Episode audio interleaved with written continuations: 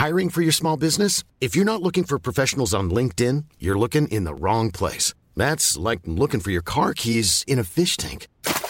LinkedIn helps you hire professionals you can't find anywhere else, even those who aren't actively searching for a new job but might be open to the perfect role. In a given month, over 70% of LinkedIn users don't even visit other leading job sites. So start looking in the right place. With LinkedIn, you can hire professionals like a professional. Post your free job on linkedin.com slash people today. When you're ready to pop the question, the last thing you want to do is second guess the ring. At Bluenile.com, you can design a one-of-a-kind ring with the ease and convenience of shopping online. Choose your diamond and setting. When you find the one, you'll get it delivered right to your door. Go to Bluenile.com and use promo code LISTEN to get $50 off your purchase of $500 or more. That's code LISTEN at Bluenile.com for $50 off your purchase. Bluenile.com code LISTEN. Just before the podcast begins, I just wanted to have a little caveat. We recorded before the news of Diego Llorente's injury came out, and so some of the things that we said in this podcast are already outdated, so apologies for that. As it is, it looks like Luke Ayling will be playing at centre back, Stuart Dallas at right back, and Gianni Alioski at left back. Anyway, hopefully there's other stuff you can get out of the podcast. So without any further ado, here is our West Ham preview.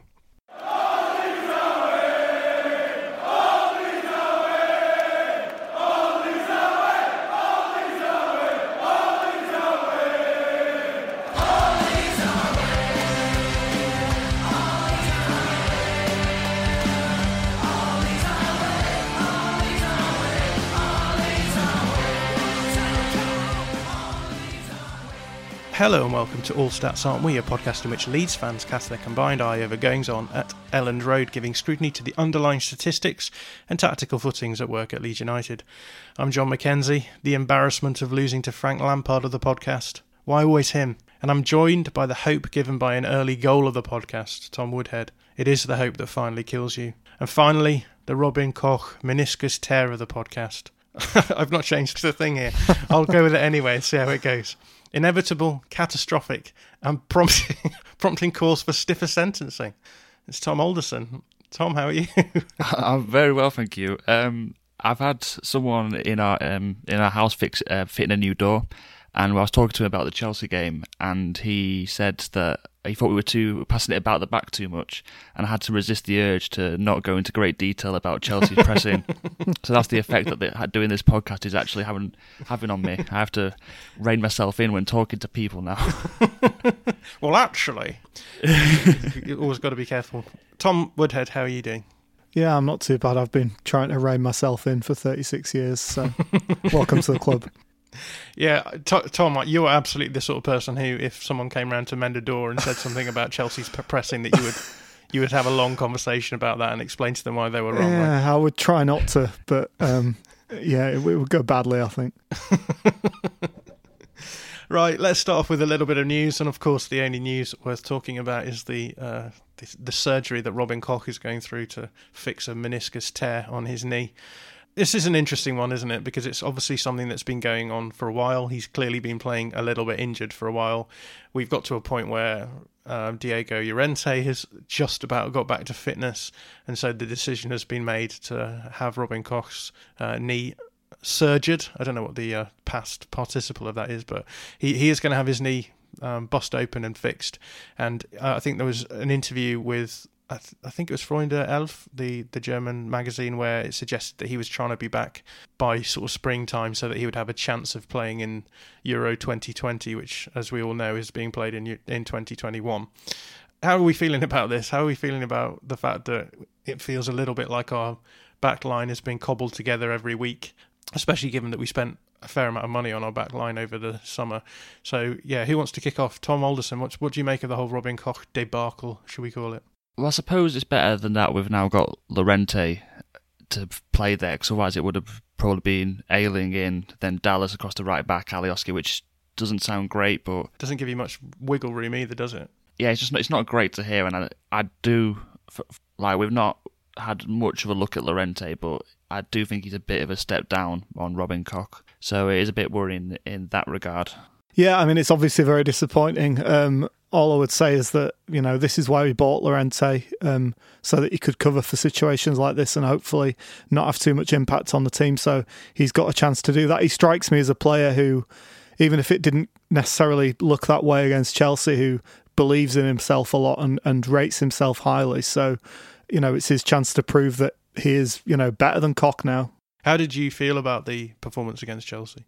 Yeah, I mean, I, I was watching this uh, that game with my wife, and um, she was feeling very sorry for the way that Chelsea fans were um, jeering him every time he got the ball. And to be honest, that really did seem to get to him. To me, um, he he seemed thrown by it, which is understandable, I guess, when you know no footballer has really played in front of fans for nine months now. So to suddenly have your every touch jeered mercilessly must be quite difficult. Um, mm. Yeah, I, I, honestly I didn't think he was great against Chelsea, but I think you guys went through it on the uh, Chelsea review pod uh, and and summarised it quite well. It's it's not really a fair situation coming five, on five or six minutes into a game like that. So um, you know, let's see how he does at the weekend on Friday. Yeah, and I, I, guess the interesting thing about the Chelsea game was that obviously in the second half Chelsea dropped off their high press and were happy to give the two centre backs the ball uh, a lot of the time, which suggests that they don't think either of those two centre backs is going to be creative enough to cause any real problems. So, Tom Alderson, what do you what do you make of that? Do you do you feel as though there's going to be a bit of a, a an outlet deficiency in the centre back department for Leeds going forwards? Yeah, definitely. It was actually something I was thinking about for the West Ham game that we it is nice to have like Ben White last year and Koch to an extent this year, someone that can help us break down those low block defences. Um, so it, maybe Llorente can step up to the plate, but I haven't seen enough evidence of that to suggest that he he could be. It might be that we see a shift, maybe from a slight tactical shift in other ways to to help us in that department. The only thing I'd say is that um, from everything that we've heard, it seems like Koch was a Victor Orta buy and Llorente was Bielsa's man. And mm. I can't imagine Bielsa like angling for someone to come in who he doesn't feel has the the ball skills, you know, to to thrive in our back line. So I'm sure Bielsa must think that he has the tools to to do that job, and it's whether he can show it on the pitch. Yeah, I mean, I would say that Llorente was uh, playing at a different level when Bielsa was in La Liga, managing in La Liga regularly. Mm. Um, not that that means that he hasn't seen every game that Llorente's played since then. So probably he probably has. he probably has exactly. So that, that probably um, does my does my um, point a disservice. But uh, the, there's potentially the the op- option here that that Bielsa sort of watched him and really liked him when he was younger, and and the the more mature reality of Llorente hasn't really stacked up to, to the potential that was offered back then, and and Bielsa is thinking that he can and mould him back into something closer to what he was earlier on. But um, that's that is a very speculative point of view, so um, I wouldn't read too much into it. Right, let's move on to talk about West Ham then. So this week I was lucky enough to chat to Charlie Dewars, who is a writer for Breaking the Lines and El Arte del Football, and this is what he had to say about West Ham. So Charlie, hi, how are you doing? Good, thank you. It's uh, good to be on it.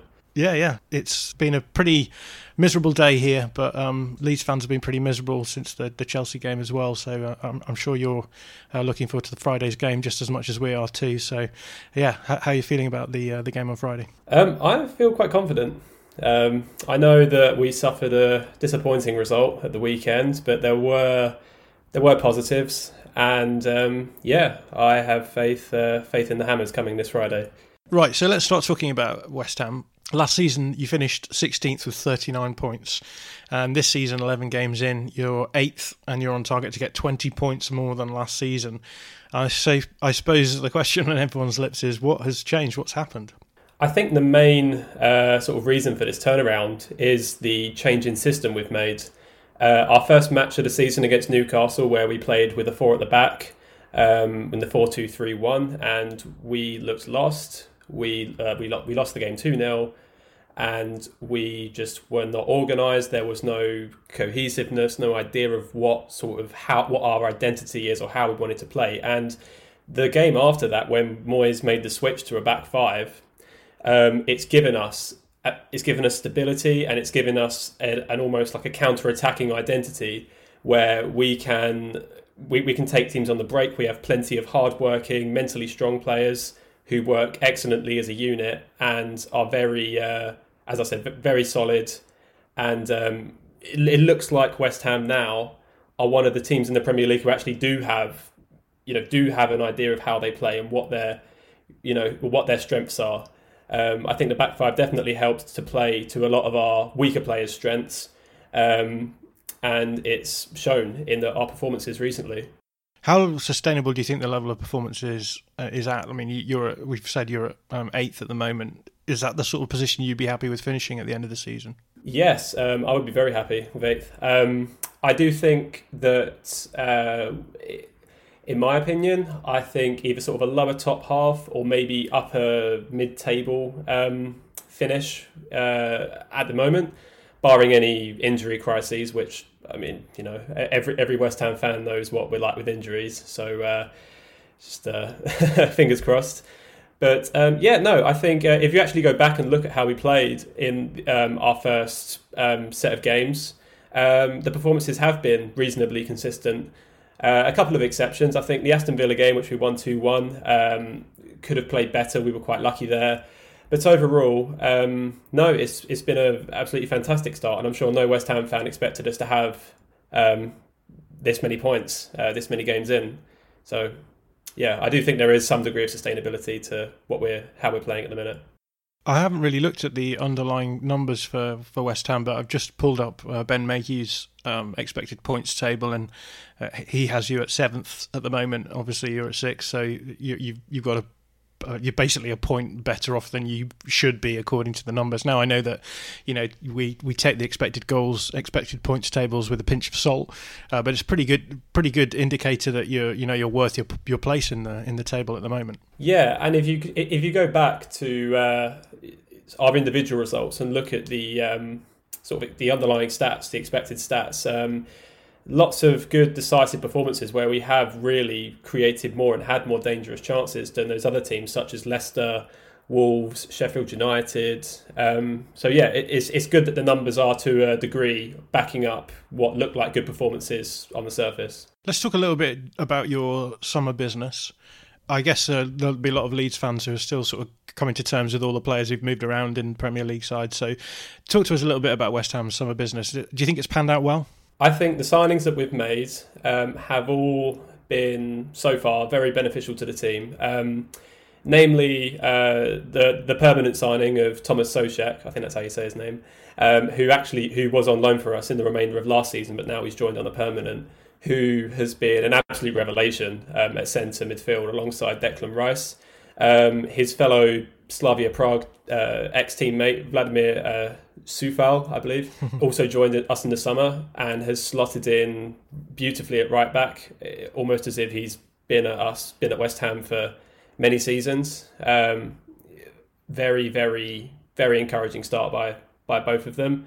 Um, as well as that, uh, Ben Benrahma, who joined on loan from Brentford, um, has not featured. He hasn't had a start yet, but has looked very good in flashes. And plenty of fans of West Ham fans are you know, now now now you can kind of make the argument that he might deserve to start in our front three.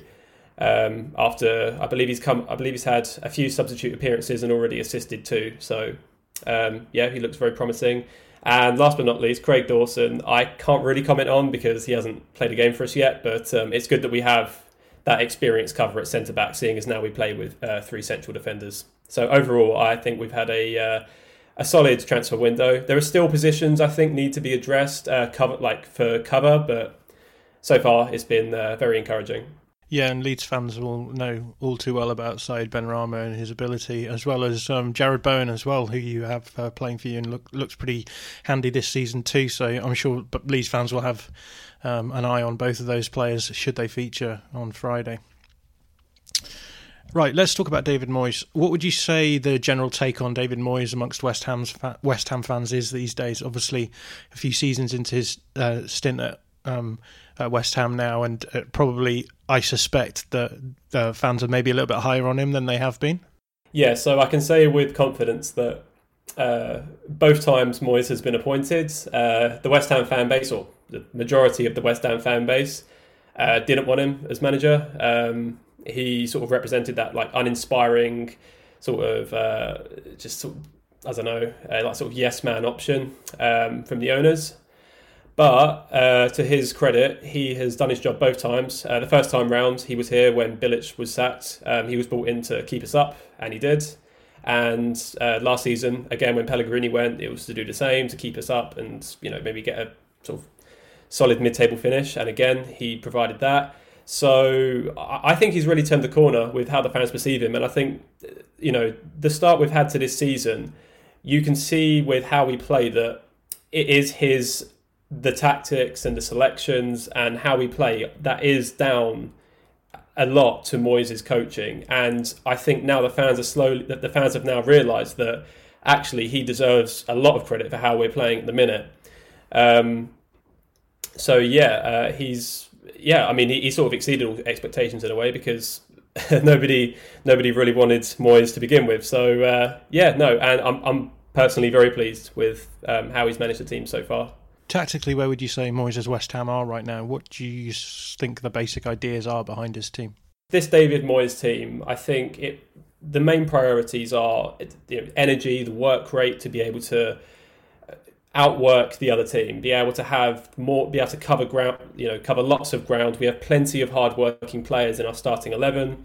Um, if you look, uh, the likes of Declan Rice, Thomas Soucek, Jarrod Bowen, um, Pablo Fornals, Michail Antonio when he's fit. We have a very we have a lot of very very hard-working players in that eleven. Um, not only are do we have a sort of that hard-working spirit, we also have a lot of athleticism in our team. Um, a lot of big, tall players, uh, physical players, a lot of quickness, a lot of pace, um, and I think our actual style of play uh, really is, is quite direct. It's counter attacking. It's quite simple, but it's very effective. And I think the way Moyes has coached the team, it's almost like we the players have a synergy and they they know their they know where to run. They know where to be. They know where their teammates are going to be.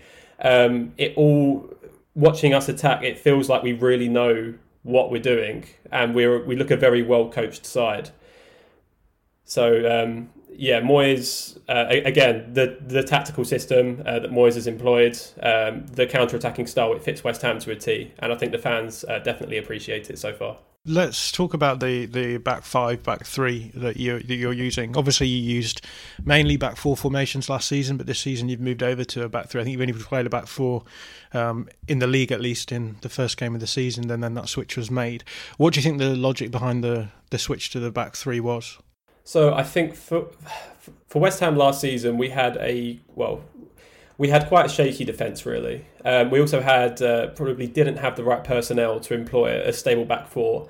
I think if you look at the performances last season of Aaron Cresswell and Arthur Masuaku, who are both uh, our, our, left backs, um, they were not up to standard to the rest of the team. They were seen as the weak links. And adding this third centre back, I think it's Fabian Balbuena is the one who's come in at slotted in at right centre back, has enabled has really sort of played to both Cresswell and Masuaku's strengths because now Cresswell can play in like a left centre back role where he has more stability and doesn't have to bomb forward as much because he doesn't he, he's not that physical of a player. But we have Masuaku who, whilst is not a good defender, is very, very good going forward. And this back three now enables the fullbacks to really bomb forward and show their attacking intent and, um, you know, being able to focus more on going forward than they do really going back. Uh, we also have two absolutely brilliant athletes in midfield with Declan Rice and Thomas Soucek who can cover a lot of ground um, up and down the pitch and can shield that back four and win the ball back when you know when we're out of possession and team and the other team is breaking. So it, it really is a matter of the back three giving us that, that that stableness, allowing us to win the ball back and then hit our own sort of quick, uh, fast tempo counter attacks. So uh, that's where it's really, really helped us. So, do you see much flexibility within the three-four-three formation or the five-four-one formation that David Moyes uses? What do you mean by flexibility? As in, like how players can slot in? I guess how much movement you get within that in, in a sort of tactical sense. Is it, is it I mean, the three four three tends to be quite a, a solid formation. Um, and uh, especially when you're you're playing your wing backs a little bit deeper, um, how, is is all the flexibility coming from the front three in particular, and then and then everyone else sort of has their roles and they sort of stick to that fairly rigidly. Yeah. So on the it, our, our, front three, uh, which our first choice front three at the minute would be Pablo Fornals, Michail Antonio, and Jarrod Bowen. Um, they're very much required uh, to track back and help out with um, with opponent attacks. So um, Fornals and Bowen in particular were sort of occupied just in front of where the fullback is, or sort of just the, the fullback might tuck in out of possession, and Bowen and Fornals can then defend the wings um, in preparation for sort of a you know to try and win the ball back and then and then also get uh, in preparation for a, a counter attack. Whereas Antonio, I think, or Haller um, would stay forward. So really, Moyes demands quite a lot from his midfielders to really get up and down the pitch um, as quickly and as effectively as possible, and ev- and have everyone back defending as a unit. Um, in attack, it's uh, almost we almost kind of break in sort of a with five uh, at the other ends of the pitch with the front three and then the two fullbacks. Uh, we also have Thomas Soucek, who uh, is uh, sort of a plays more of a box to box role where he um, makes sort of late runs into the penalty area, almost as like another target man. So yeah, there is a lot of um, flexibility with how our football is played in this three four three, and it's certainly far from rigid. But um, yeah, it's so far um, it's been very effective. In terms of your forward line, there's been a bit of rotation between Seb Haller and Michail Antonio. Who do you think is going to get the nod on Friday? So I believe that if Antonio was fit, um, he would get the nod. Uh, however, I believe he's still um, recovering from a hamstring injury. Um, he came back. He returned to the squad uh, for the Aston Villa game and went off after 45 minutes. Um, so he missed the Man United game, and he, I don't believe he's fully fit for this Leeds game either. So it looks like it's going to be uh, Sebastian Haller uh, starting. And injury wise, is there anything else that, that Leeds fans should be aware of going on in on Friday? Uh, I believe that we have two other cases of injuries. Uh, Andrei Yarmolenko, um, I believe, has been out for uh, a couple of weeks now, but um, it's looking like he may make the bench for um, for Friday's game. And the other injury is Ryan Fredericks. I'm not too sure about the details um, of the injury, but um, he is our second choice right back under Vladimir Coufal, so I can't really see him uh, featuring on Friday. Uh, let's talk about uh, weaknesses within West Ham's structure and play. What would you say are the weaknesses that Leeds should try to exploit? I think the main weakness that I've noted, uh, particularly noticeable in um, this weekend's game against Man United, was that um, our players in that game we were not uh, clinical enough with our chances. Um, we don't really have any natural incisive finishers like a you know like, like a Jamie Vardy or a Danny Ings up front. Um, against Man United, we created a lot. Uh, we were very encouraging for about uh, for 65 minutes. We were creating chance after chance, um, and you know should have had maybe two or three goals. Uh, Pablo Fornals and Jarrod Bowen um, you know, whilst they're both very good players um, and have and are you know, very very good for the team, just weren't able to put away chances that you know a, a, a higher level team would you know feast on. So.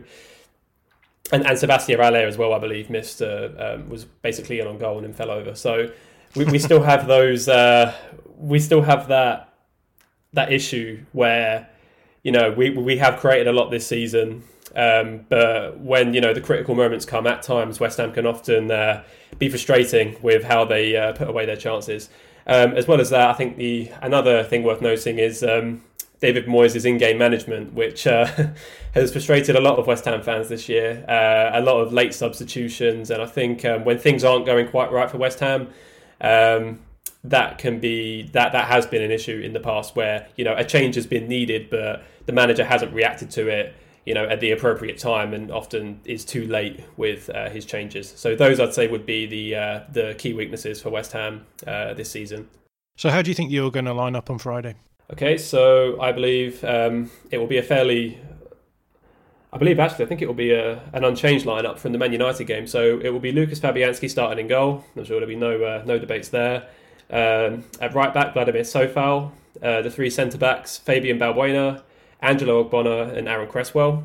Uh, left wing back, Arthur Masuaku.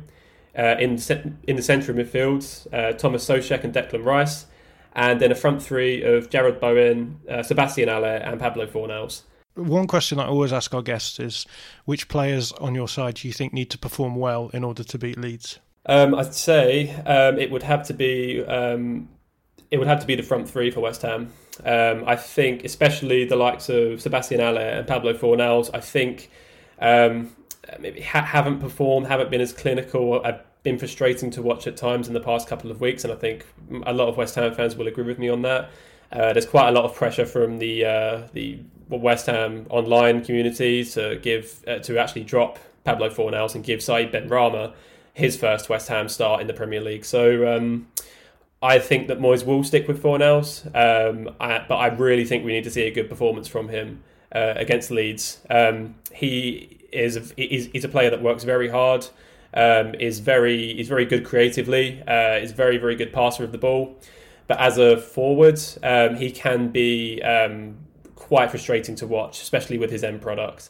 So I'd like to see a really good performance from him, and I think if he does turn up and is incisive, then we could have you know.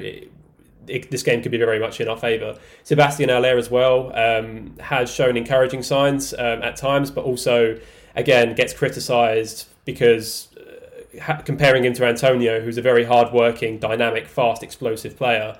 Uh, Haller sometimes looks uh, he doesn't look quite like he fits our system as much as Antonio, but I'm sure if he was to turn up against Leeds. Um, opinion on him, you know, might change, and he could potentially almost be in like a rotation with Antonio when Antonio returns to fitness. So those are the two players I'd really like to see, uh, you know, put in a really good shift on Friday. I don't ever ask for predictions. Feel free to give one if you want, but what I do ask is how you expect the game to flow, how you expect to open uh, it to open out, and uh, what you uh, expect to see on the pitch on Friday. So, how do you expect the game to go? Well, I, I expect Leeds to um, have most of the possession. Um, it's been really good watching Leeds play this year. Um, and I know that they'll be happy to, you know, spend a lot of time on the ball. Um, whereas I think West Ham, we are going to be more sort of sitting back, picking our opportunities to break forward and maybe have a few spells of possession ourselves. Um, again, I, I do think that uh, you know our, our front three uh, against Leeds' backline, um, they it's very important that you know we we have that physical edge on them, and um, we'll be looking to get the ball up to them uh, as quick as possible, really. Um, as for predictions, um, I mean, I'm going to have to back the Hammers. Um, so uh, I am going to predict that West Ham are going to um, uh, are going to walk away with at, at least a point. Uh, but um, we'll have to wait and see. I think it will be a good game regardless.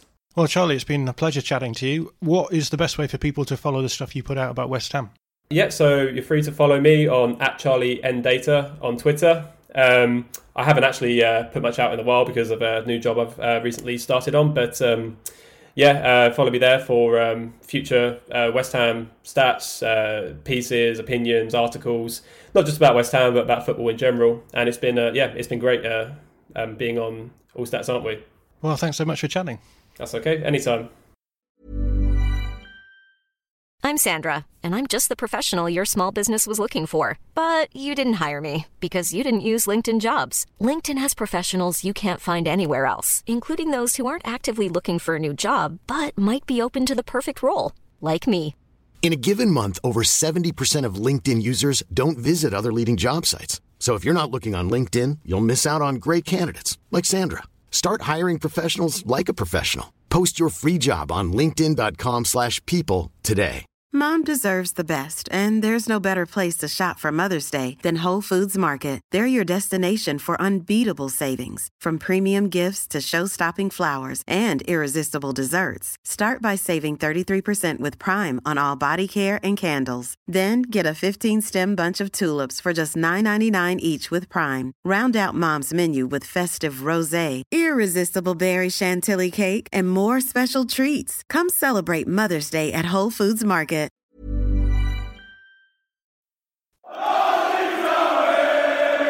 So that was Charlie Dewars, writer for Breaking the Lines and El Arte del Football. Tom Alderson, what did you make of that? There were a couple of things that really worried me listening to that, and it was I'm not it's like a, not a direct quote, but he said the big, tall, physical players, um, which scared me, and the counter attack as well as playing a four a three four three. So it's just everything that Leeds don't like really. So yeah, as these pods do have a tendency to make me feel really negative going into games now, and I think this is going to be another one of those, unfortunately.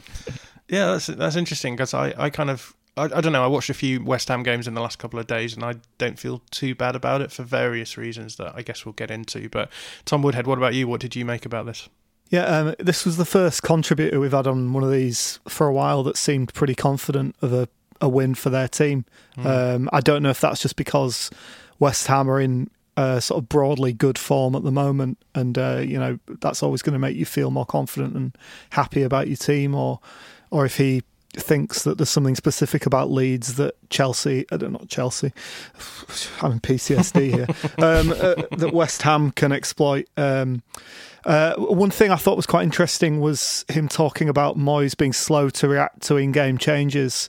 Um, and as we know, this we make a lot of in-game changes uh, depending on um, various factors in the game. So I was wondering if that's something that Bielsa might be able to exploit if we do change things around a bit. That Moyes will be a bit, little bit slow on the uptake uh, in terms of com- uh, countering it. Yeah, well, let's talk a little bit about the three four three because we talk a lot about the three four three on this podcast for various reasons. We've we've come up against a few teams who've played it and we've struggled a little bit against it.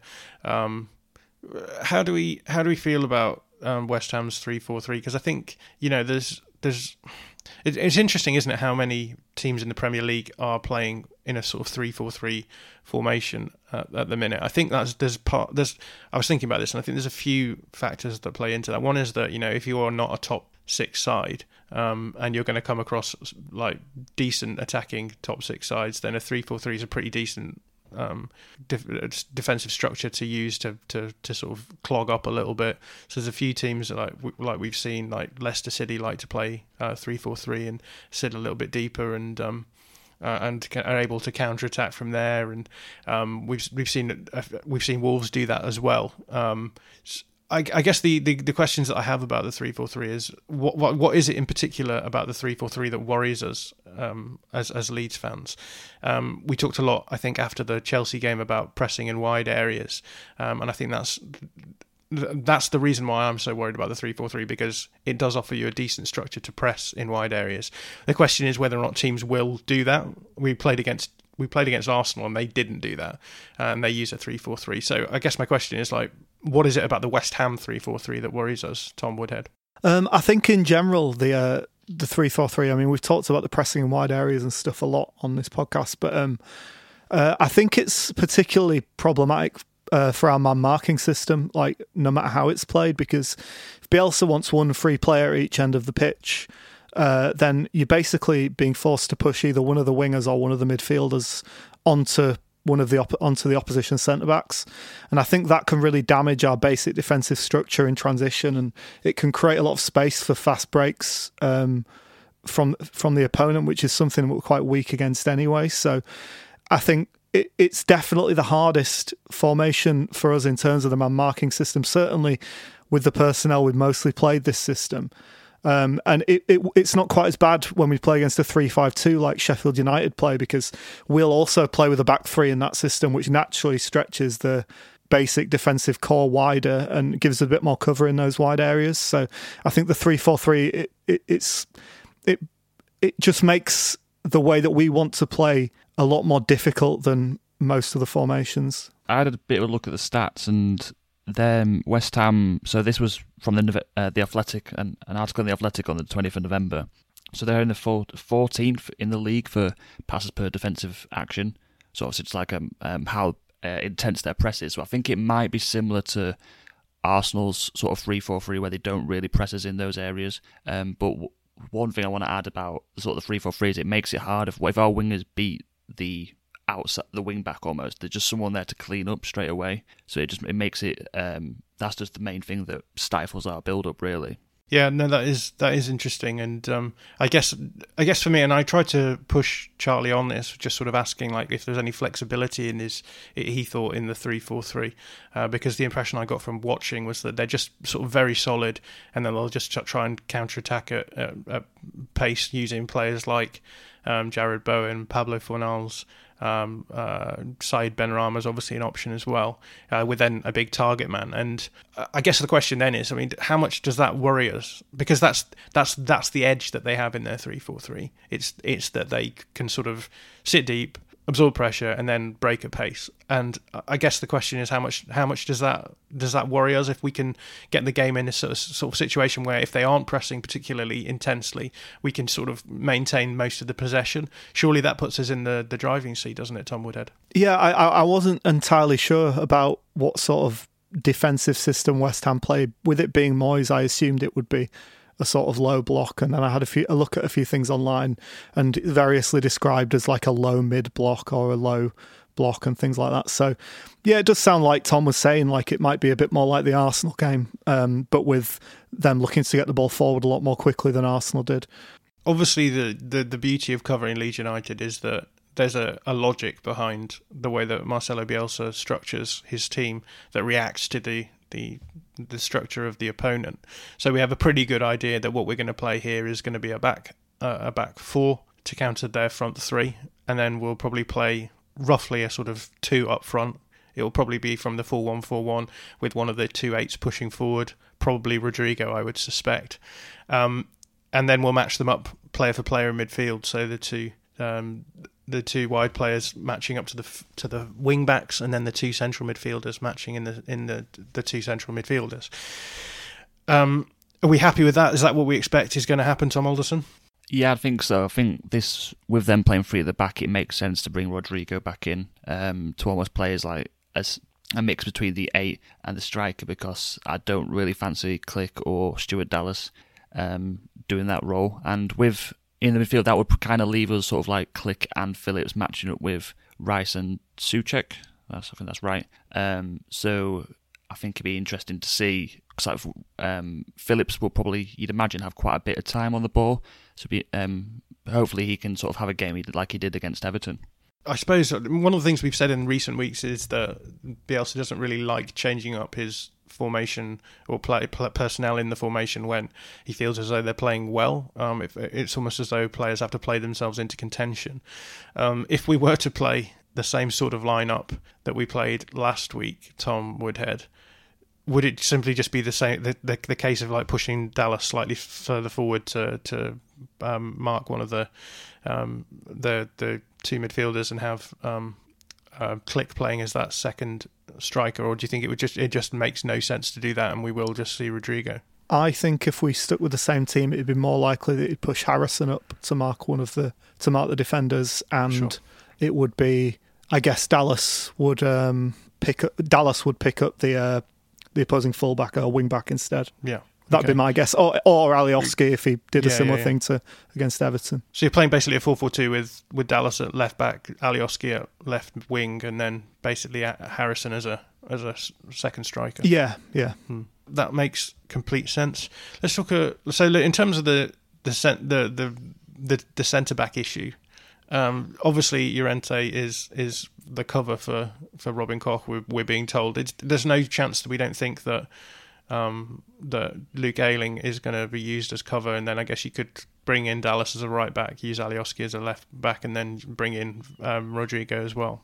I think that's really the kind of um, it's that's the kind of move that would really possibly destroy Llorente's confidence. I think after he had a bit of a dodgy debut, um, it doesn't strike me as a very Bielsa thing to do. I think he's brought this player in. He's got he feels like he's got belief in him. Um, so I, I would expect to see Llorente start personally. Yeah, I, I agree. I think um, I think Llorente will come in uh, straight for Koch, and then he did. It kind of does worry me that we might stick with the same team, but we didn't perform very well. So yeah, I would li- I would like to see Rodrigo come in in the central midfield area. Um, I always find it kind of interesting when Leeds play against a midfield two. Um, one of the things that I've sort of been outspoken on is that we know that Leeds, in various situations, will um, will play this sort of positional play, which is all based around this idea of getting using your player movements to create attacking edges all around the field. And one of the things that we've done a lot this season is just vacated the central area pretty much entirely um, in a bid to get our players into dangerous positions in either wide areas or forward areas. Um, one one of the things about West Ham's midfield too is that it, it strikes me as being really defensive. Uh, so they've got Declan Rice, who's a sort of fairly classic um, defensive midfielder, and then they've got Soucek, Thomas Soucek, as you've said, in, and next to him, who feels quite defensive as well in many respects. Do you feel as though uh, West Ham have sort of put all of their defensive eggs in one basket in having quite solid midfielders, um, when it is the case that Leeds probably going to vac- vacate the central spaces a lot of the time anyway. And even when they do play um, forward, they try to work their way down the wings rather than through the middle. Is that something that will suit us? Uh, are we taking away an edge that um, that, that West Ham potentially have, like one of their strengths in, in their midfield too, Tom uh, Alderson? Potentially, but if we do vacate that midfield space, it could be that just one of one of them is quite happy to come over and help. In which case, that they'll just it'll just stifle us out wide even more. Um, and I think I don't know if we did if we did go through the middle. It's, it's a difficult one to say because if we did if we did go through the middle, then we might um, we might struggle again because of just how defensive they are. Um, so what one thing that might be the case that is if we do build up on the wing and they do, I would bring someone across or just to keep those two players in the middle, the switch might be something that could potentially unlock West Ham um, if in that way. And I guess the other thing is when we play a midfield two is that Calvin has to kind of push up quite a bit. Um, we we don't see that happening um, a huge amount um, a lot of the time. So, Tom Woodhead, what's your thought, thoughts on, on sort of Calvin and, and, and Klich having to cover those two central players? Um, how do you think that could impact the game? I, I quite like them as a as a pair for, for these sort of situations. Um, I think I, have talked about it on the podcast before how I think Calvin is quite good at um, at looking to drop back even when he's does, he's not he's he's not actually dropping back, like being aware that he will need to drop back soon. Um, and I think Klich is is definitely the the sort of the best um, the best sort of in between player we've got, and uh, you know uh, uh that stops us from having this sort of uh, uber defensive two, like uh, like you're saying that Chelsea ha- uh, keep doing it, um, like you keep saying that West Ham have. Um, so yeah, I, I, think I think it's a good pair personally. Um, I can't think of you know unless unless you're talking about a somehow fit Adam Forshaw. Uh, we we don't have a better option um, uh, to play that sort of that, that sort of midfield two than those two. Let's talk a little bit about their attacking players. Then we've we've mentioned that they've got a fairly fluid front three. Um, they do have two players who, as I mentioned in the conversation with Charlie, Leeds fans have got a lot of experience of in Jarrod Bowen and Said Benrahma. Um, which of the which of those players in the in the West Ham team do you worry most about, Tom Woodhead? Which are the players that you think are going to cause us the most problems? Well, West Ham are one of those teams that have really. Uh, well, it's not it's not their problem, but they, I I feel like I don't know very much about West Ham um, because they've they they they t- seem to sign loads of players and sell loads of players every season. And over the last few years, since you've been able to watch every Leeds game because of things like iFollow and you know streams being more prevalent, I feel like I've lost touch with the Premier League a bit. Mm. Uh, so it's they're definitely one of the teams that I feel like I've got the least knowledge of, just because of that sort of churn and like turnover of players that I've not been paying attention to. Um, I'm glad Michail Antonio isn't playing, uh, if if if that's definite, because he's always looked very impressive when he's played up front. Whenever I've seen him, uh, he seems to sort of have a little bit of everything and extremely physical player. And I just kind of there's something I find very alluring about players who make unexpected positional changes, like mm. especially late on in their career, because he played on the wing or even at fullback for some of his career, I think. So um, I'm glad he's not playing. Uh, and Bowen is obviously, I, I, always thought Bowen was a very composed finisher. That's the main thing I remember about him from the championship, uh, which is it's surprising that Charlie was saying that they had problems, they've had problems finishing their chances because Bowen, that always struck me as Bowen's main strength was when he went one on one, you felt he was always going to score. It's interesting what you're saying about, about West Ham being hard to judge because, you know, they, I mean, there's a sense in which they, they have gone beneath the radar a little bit, but obviously this season they're doing so much better than they were last season. Um, and I think that's partly why it's been it's hard to judge because suddenly West Ham are a, a, sort of decent side. But if we had been facing them last season, we'd have been like, oh, it's West Ham. You know, we probably should be beating them. Um, and essentially, what's happened is they've made this structural change, and it's made them a lot harder to beat. And I was looking, as I said, I looked at the underlying numbers, and you know, West Ham looked pretty pretty honest for their position according to the underlying numbers. So they're they're clearly defending well and they're creating enough chances to to justify them winning the games they're winning. So um, I wondered if that came into it at, all as well. Whether it, you know it's hard actually to judge how good this West Ham side are because we expect them to be worse than they are.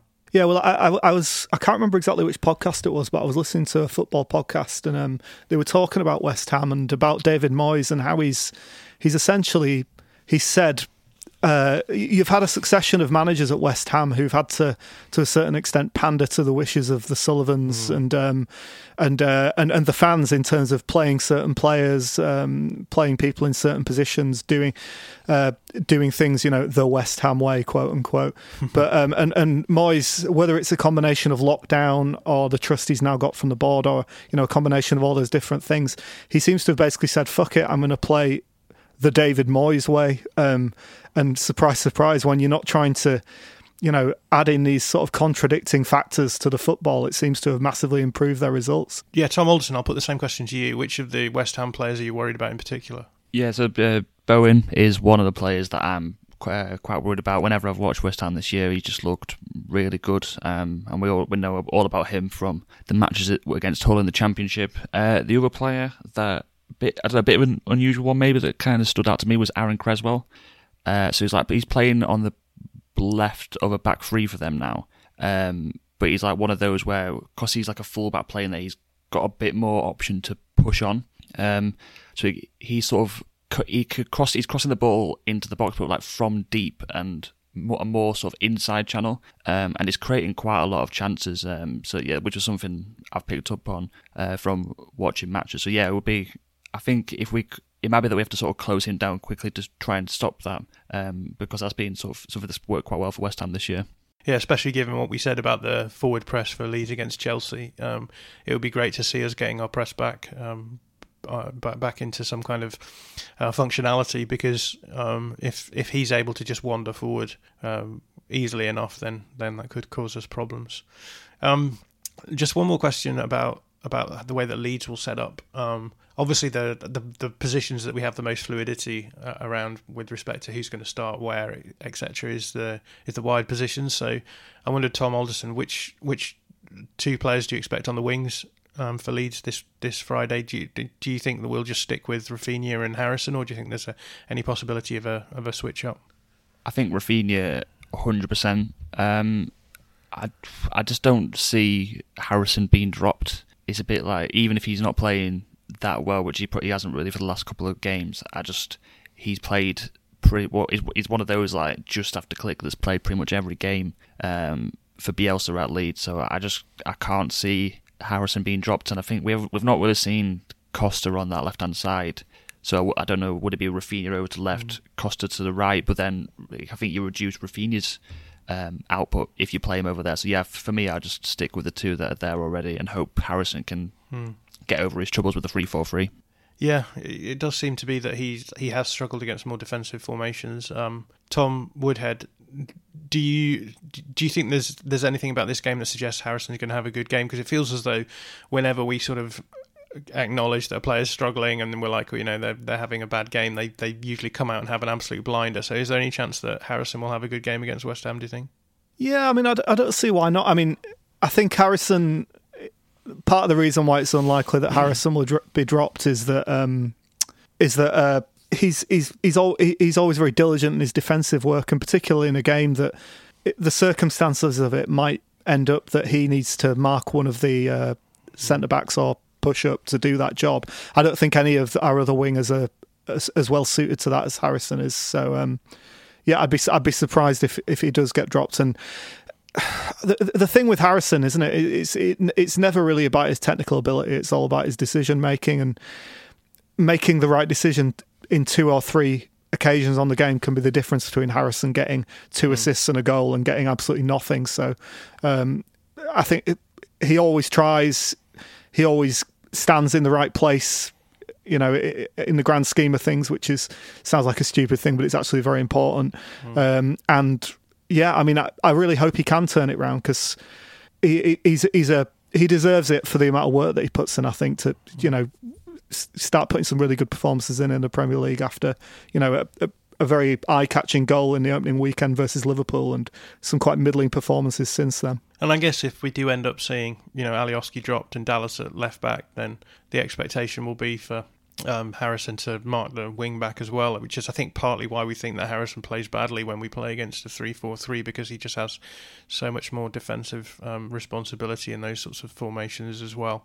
So, yeah, it would be interesting to see how that goes. So, let's ask the question that we ask every week, which is which players are we expecting good performances from if we are to beat West Ham? Tom Alderson, which players need to play well on Friday? I think it's, this is the sort of game that should suit Phillips. So I think we'd expect him to sort of have a game similar to, to well, maybe not completely the same to Everton, but he should be given space um, to to do what he does.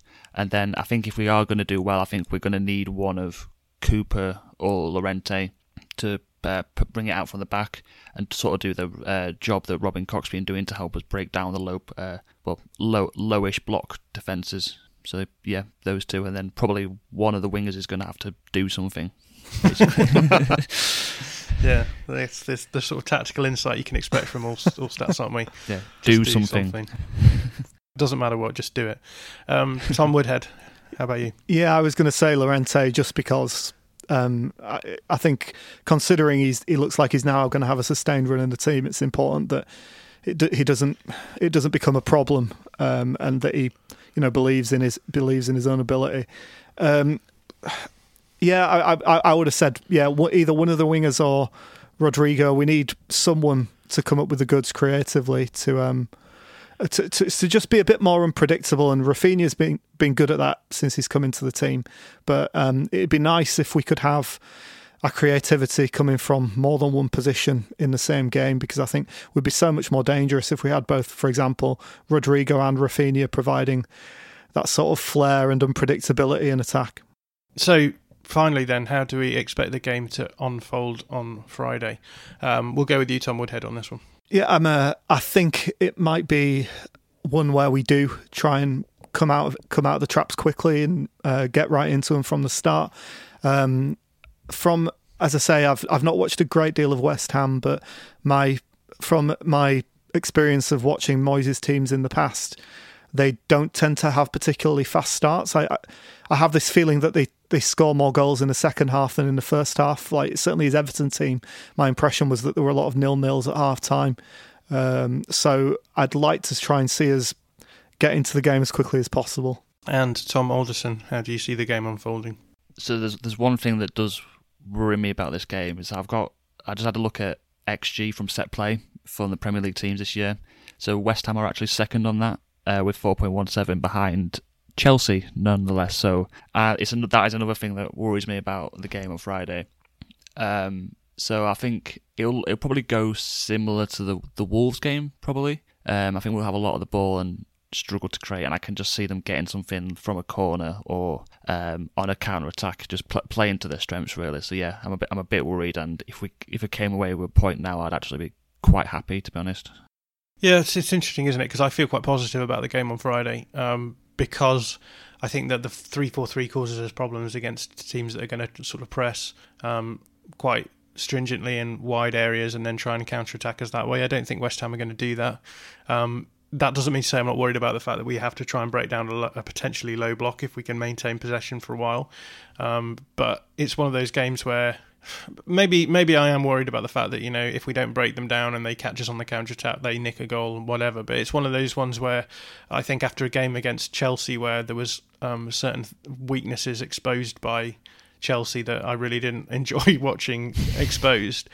I don't think I can see that happening quite so much in, in the West Ham game. And I think if we do end up losing in a in a sort of counter attacking moment, I think it will be very un, un, undeserved. And so, in that sense, I, I, I will feel as though we've done enough probably to to to deserve to win, but it just hasn't worked out that way. I don't know whether or not that's a a, a, useful distinction to make between two different ways of losing, um, and it's probably a very negative way of looking at it. But in terms of the actual gameplay, I, I kind of feel as though this is a, a game that will be very much in.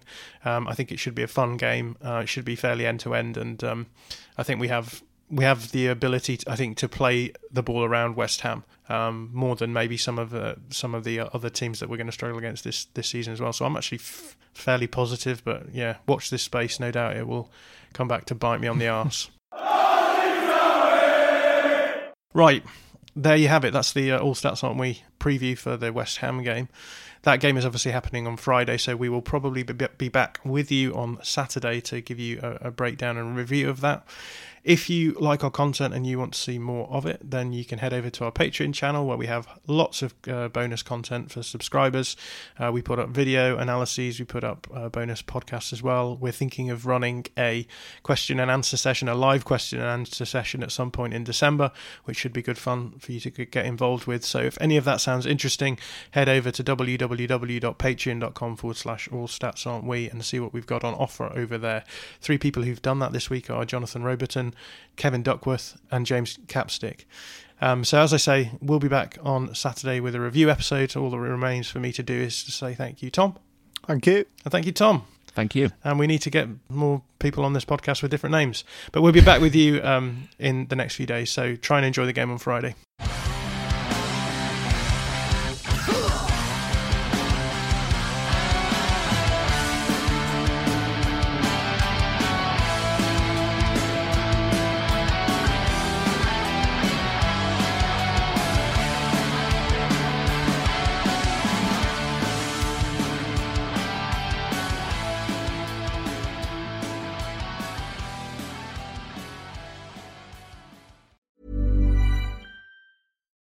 We're on a budget, we still deserve nice things.